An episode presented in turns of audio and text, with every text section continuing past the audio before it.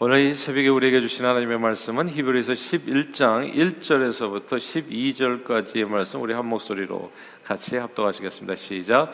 믿음은 바라는 것들이 실상이요 보이지 않는 것들이 증거니 선진들이 이로써 증거를 얻었느니라. 믿음으로 모든 세계가 하나님의 말씀으로 지어진 줄을 우리가 아나니 보이는 것은 나타난 것으로 말미암아 된 것이 아니니라. 믿음으로 아벨은 가인보다 더 나은 제사를 하나님께 드림으로 의로운 자라 하시는 증거를 얻었으니 하나님의 그 예물에 대하여 증언하심이라. 그가 죽었으나 그 믿음으로써 지금도 말하느니라. 믿음으로 에녹은 죽음을 보지 않고 옮겨졌으니 하나님이 그를 옮기심으로 다시 보이지 아니하였느니라. 그는 옮겨지기 전에 하나님을 기쁘시게 하는 자라는 증거를 받았느니라. 믿음이 없이는 하나님을 기쁘시게 하지 못하나니 하나님께 나아가는 자는 반드시 그가 계신 것과 또한 그가 자기를 찾는 자들에게 상 주시는 이심을 믿어야 할지니라. 믿음으로 노아는 아직 보이지 않는 일에 경고하심을 받아 경외함으로 방주를 준비하여 그 집을 구원하였으니 이로 말미암아 세상을 정죄하고 믿음을 따르는 의의 상속자가 되었느니라. 믿음으로 아브라함은 부르심을 받았을 때 순종하여 장래의 유업으로 받을 땅에 나아갈새 갈 바를 알지 못하고 나아갔으며 믿음으로 그가 이방의 땅에 있는 것 같이 약속의 땅에 거류하여 동일한 약속을 유업으로 함께 받은 이상 및 야곱과 더불어 장막에 거하였으니 이는 그가 하나님의 계획하시고 지으실 터가 있는 성을 바랐습니다. 믿음으로 사라 자신도 나이가 많아 단산하였으나 잉태할 수 있는 힘을 얻었으니 이는 약속하신 이를 믿부신 줄 알았습니다. 이러므로 죽은 자와 같은 한 사람으로 말미암아 하늘의 허다한 별과 또 해변의 무수한 모래와 같이 많은 후손이 생육하였느니라. 아멘.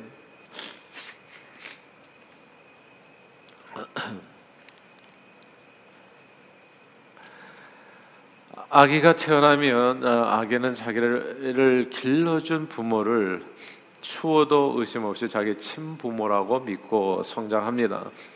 이제 갓 태어나는 아기는 인지 능력이 거의 없기 때문에 과학이 발달하기 전에 인간은 자기 부모가 친부모인지 아닌지를 알 도리가 없었습니다.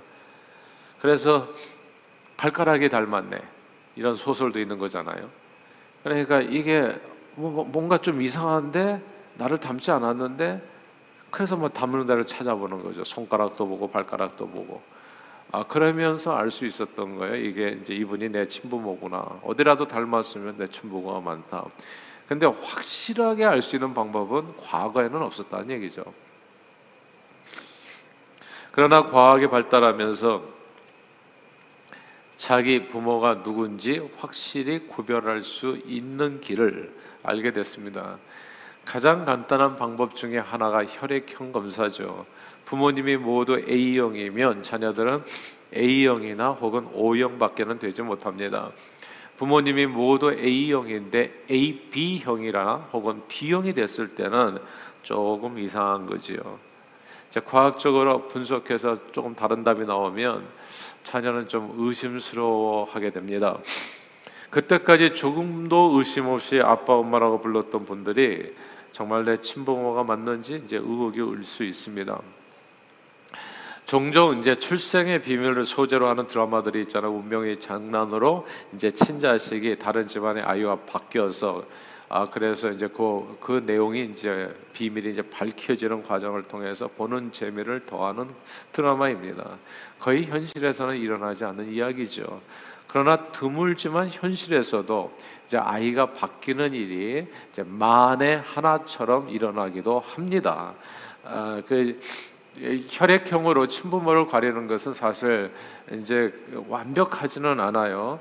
아, 평생 A형인 줄 알고 살았던 사람이 B형일 수도 있거든요. 근데 요즘은 사실 이런 일이 거의 없는 게 이제 DNA 과학이 더 발달을 한 거죠. 그래서 DNA 검사를 통해서 거의 확실하게 막 99% 그러니까 100%는 아닌데 하여튼 99% 자기가 누구 어, 자기 친부모가 누군지를 이제 검증할 수 있게 됐습니다. 이제 이런 방법을 통해 가지고 이제 시간이 지난 다음에도 그러니까 친부모가 누군지를 확실하게 알 수 있어요. 아, 그리고 그 확실하게 알게 될 때 이게 이제 부모가 바뀌었다는 것도 이제 뭐 충격적으로 그런 경우는 거의 없지만 만에 하나 벌어진다는 겁니다. 오래전 일본에서 60년 만에 자기의 인생이 뒤바뀌었다는 것을 알게 된 사례가 있었습니다. 원래 의사 아, 집안에 이제 장남으로 태어난 아이가 이게 출생하는 과정에서 이제 병원에서 바뀐 거죠. 아, 그래서 가난한 집 아이의 막내가 돼버린 겁니다. 그래서 이제 그 집에 가가지고 교육도 제대로 받지 못하고 중학교 졸업하자마자 취업 전선으로 나가서 정말 힘들게 힘들게 살았습니다. 근데 자기가 부모, 자기 부모, 친부모가 누군지를 죽을 때까지 모를 수 있었는데 부모님이 이제 돌아가시고 나서 형제들 간에 그 얼마 되지도 않은 재산 가지고 이제 재산 분쟁이 벌어진 거예요. 근데 형제들이 가만 보니까 막내 동생이 평소 자기들 모습과는 진짜 다른 거거든요. 그래서 이 막내 아들에게 이제 의심을 품은 다른 형제들이 이제 DNA 검사를 한 겁니다. 재산 분쟁에서 이제 법정에서 나가서 이제 이렇게 나누는 과정에서 DNA 검사를 하고서 놀라운 사실을 발견하게 된 거죠.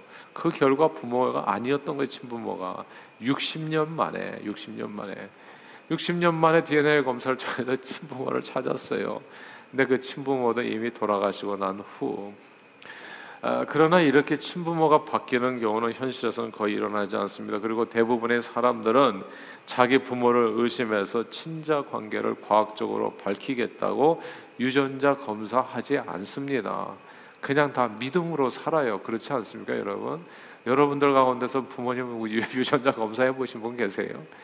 그냥 믿음으로 살아요, 우리는. 나를 길러준 분이 내 부모라고 생각하고 그냥 믿고 살지 부모가 누구였는지를 뭐 굳이 따지고 이렇게 살지는 않습니다. 오늘날 생명의 기원에 대해서 사람들의 의견이 크게 갈립니다. 그러니까 생명의 기원은 우리 영혼의 부모가 누군지를 찾는 과정입니다. 나는 도대체 어디서 왔는가? 내 친부모는 누구인가? 영혼의 친부모. 미국 학교들에서는 오랫동안 창조론 대신에 진화론을 과학적인 가설로 택해 왔습니다. 우리 부모는 그냥 그냥 원시 바다, 원시 대기에서부터 진화론이 그런 거거든요. 그러다가 2005년 부시 대통령이 미국 교과서의 진화론과 더불어서 창조론하고 이제 다른 내용, 다른 표현인 지적 설계론이라고 하죠. 지적 설계를 다른 대안으로도 가르쳐야 된다고 말해서 학계에 큰 논란이 됐었습니다. 그 이후에 실제로 미국 여러 주에서 이제 교육위원을 통해 교육위원회를 통해서 실제로 아이들 교과서의 지적 설계론을 아, 진화론과 함께 가르치는 내용들이 아, 통과되었었습니다. 사실 인간의 생명 기원을 아는 것은 마치 인지 능력이 조금 도 없는 아기가 자기 친부모가 누군지를 가리는 내용과 같습니다. 앞으로 과학이 더 발달하면 어떻게 될는지 알 수 없지만 지금까지 과학은 그러니까 무슨 아기 같아요. 예, 아기가 아무것도 모르는데 뭐 더듬어서 내 부모가 이러리라 생각하는 그러니까 지금까지 과학은 하나님에 대해서 알아낼 수 있는 그 과학은요. 진짜 혈액형 이전이에요 말하자면 예, 인간 사회로 비유해서 말하자면 그러니까 발가락이 닮았네 정도로 아는 그런 수준이에요. 발가락이 닮았네 정도로 알다 보니까 자기 친부모가 누군지를 몰라요. 그래서 생명의 기원의 이 과학적인 가설들을 보면은 정말 한숨이 나와요. 왜냐하면 이런, 이런 거예요. 이제 막 태어난 아기처럼 아무 인지, 인지 능력 없는 그런 인간이 사실 생명의 기원에 대해서 알 수 있는 그런 그런 지혜와 지식이 없거든요. 사람이 알 수 있는 영역이 아닙니다. 넘어가는 영역이에요. DNA 검사로 친자 확인이 가능한 세계가 아닙니다. 생명의 기원은 사실 너도 모르고 나도 모르고 아무도 모르는 일. 생명의 기원을 진화론에 두고 있는데 진화론이 딴 게 아니거든요. 이 세상은 원시 바다가 있었다. 원시 바다가 어떻게 생겼는지 아무도 몰라요. 어떻게 만들어졌는지 그냥 원시 바다가 있었어요. 그냥 가설이에요. 그리고 원시 대기가 있었어요. 이것도 그냥 가설이에요. 바다가 있었고 육지가 있었고 그리고 대기가 있었다. 누가 만들었는지는 아무도 몰라. 근데 이제 바닷물에 들어와 가지고 육지에 이제 이렇게 한 웅덩이에 쌓이면서 그다음에 대기와 이제 화학적 반응을 일으켜 가지고 유기 물질이 생겼다. 예, 이거거든요. 그 유기 물질에서부터 아멘과 같은 유기 물질에서부터 인간이 오늘날 같이 고등 아, 이게 동물로 이렇게 진화되면서 인간이 만들어졌다 이런 내용이거든요. 근데 이게 다 가설이에요. hypothesis. 예, 다 가설. 진짜 믿거나 말거나예요. 마치 진짜 혈액 큰 검사도 되기 전에 자기 부모를 찾아 헤매는 아, 그런 사람의 모습이에요. 자, 이렇게 아무도 모르는 세상에 대해서 하나님께서는 오늘 성경에 이렇게 얘기해 줍니다. 이게 오늘 성경의 창조가 어떻게 되었는지를 설명해 주는 말씀이 오늘 본문에 나오거든요. 같이 보십시오. 11장 6절입니다.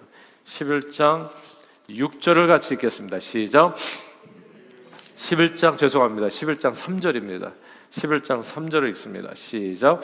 믿음으로 모든 세계가 하나님의 말씀으로 지어진 줄을 우리가 아나니 보이는 것은 나타난 것으로 말미암아 된 것이 아니라 아멘. 이 말씀을 주목할 필요가 있어요. 천지 만물을 여기 오늘 본문에 보면 하나님께서 창조하셨다. 보이는 것은 나타난 것으로 말미암아 된 것이 아니다. 그 사실을 우리는 믿음으로 압니다. 라고 하는 내용이에요. 다시 중요하니까 반복할게요. 천지 만물을 누가 만드셨다? 하나님이 만드셨다. 모든 세계가 하나님의 말씀으로 지어진 줄을 그리고 보이는 것은 나타난 것으로 말미암아 된 것이 아니다. 우리 눈에 보이는 이 세상은 이렇게 나타난 것으로 원시 바다와 원시 대기와 이 화학적 반응으로 나타난 것으로 된 것이 아니다. 이 사실을 우리가 어떻게 아는가? 믿음으로 안다. 이 말씀입니다. 어, 사실 천국과 지옥도 뭐 어떻습니까? 이것도 우리가 뭐 보이는 것은 나타난 것으로 된 것이 아니라고 우리가 알 수 있는 세상이 아니에요. 현재까지 과학이 그것을 증명을 못합니다. 앞으로 과학이 더 발달한다면 어떻게 될지 알 수가 없어요. 과학이 더 발달한다면 더 또렷하게 내 친부모가 누군지 DNA에서 99%알 수 있는 것처럼 나중에 과학이 지금보다도 어마어마하게 발달하게 된다면 아마 하나님이 진짜 내 영혼의 아버지라는 것을 99%까지 증명할 수 있는 때가 올지 모르겠어요. 그러나 우리는 우리의 지식이라고 하는 것이 하나님에 비해서 너무나 터무니없기 때문에 거기까지 갈 수가 없는 거예요. 그렇기 때문에 성경은 믿음을 이야기하는 겁니다. 눈에 보이는 이 세상은 우리 인간들에게 나타나는 것들이 진화돼서 이루어진 것이 아니라 창조주의 창, 창조물이라는 말씀이요. 그걸 알 수 있는 길은 오직 믿음뿐이라는 거. 과학적인 사실이 아니라서 우리가 천국과 지옥을 받아들이지 못하는 것이 아니라 사실 과학이 그만큼 발전하지 못했고요. 우리 인간의 인지 능력이 그만큼에 이르지 못했기 때문에 우리는 그냥 천국과 지옥을 이렇게 이해할 수가 없는 겁니다. 어, 그러나 성경은 얘기가 사랑하는 여러분, 꼭 기억해야 될 게 있습니다. 인간은 하나님이 아니에요. 진짜 우리가 불과 100, 100년 전만 해도요. 그냥 발가락으로 알았어요. 발가락. 발가락 비교해 가지고 발가락에 닮았네. 이거 내 아들인가 보다. 이렇게 알았었다고요. 그러니까 이게 이 사람의 인지 능력이 하나님과 비교해서 보면 겨우 IQ 200이네. 침팬지보다 조금 더 똑똑한데 오래 살지도 못해요. 그러니 하나님께서 만드신 이 광대한 세상을 이해한다는 건 말이 안 되는 거예요. 생명의 기원을 우리가 어떻게 이해합니까? 그렇기 때문에 오늘 성경은 얘기해요. 이걸 어떻게 아냐? 너희가 믿음으로 아는 것이다. 믿음으로 아는 것이라 얘기하면서 성경을 우리에게 주신 거예요. 옛날에요. 내가 이분이 내 부모라는 걸 어떻게 알았냐 하면 부모님의 고백으로 알았어요. 너희를 내가 어떻게 낳았는지 아냐? 이렇게 이렇게 고생해서 너를 낳았다. 예? 그리고 만약에 무슨 관계가 있어가지고 뭐 옆집에서 데리고 왔다든지 하면 그냥 뭐 이렇게 예전에 뭐 대를 잇기 위해 가지고 뭐 어렸을 때 데리고 오는 경우가 있었거든요. 그럼 나중에 부모가 얘기해 주는 걸 통해서 우리는 알았을 뿐이에요. 과학이 발달하기 전에 똑같아요. 우리가 어떻게 하나님을 알 수 있냐? 하나님의 영원의 아버지가 우리에게 얘기해 주는 걸 통해서 아는 거예요. 성경을 통해서 아는 거예요. 그러니까 성경에 그러니까 구구절절히 오늘도 기록 기록되어 있잖아요.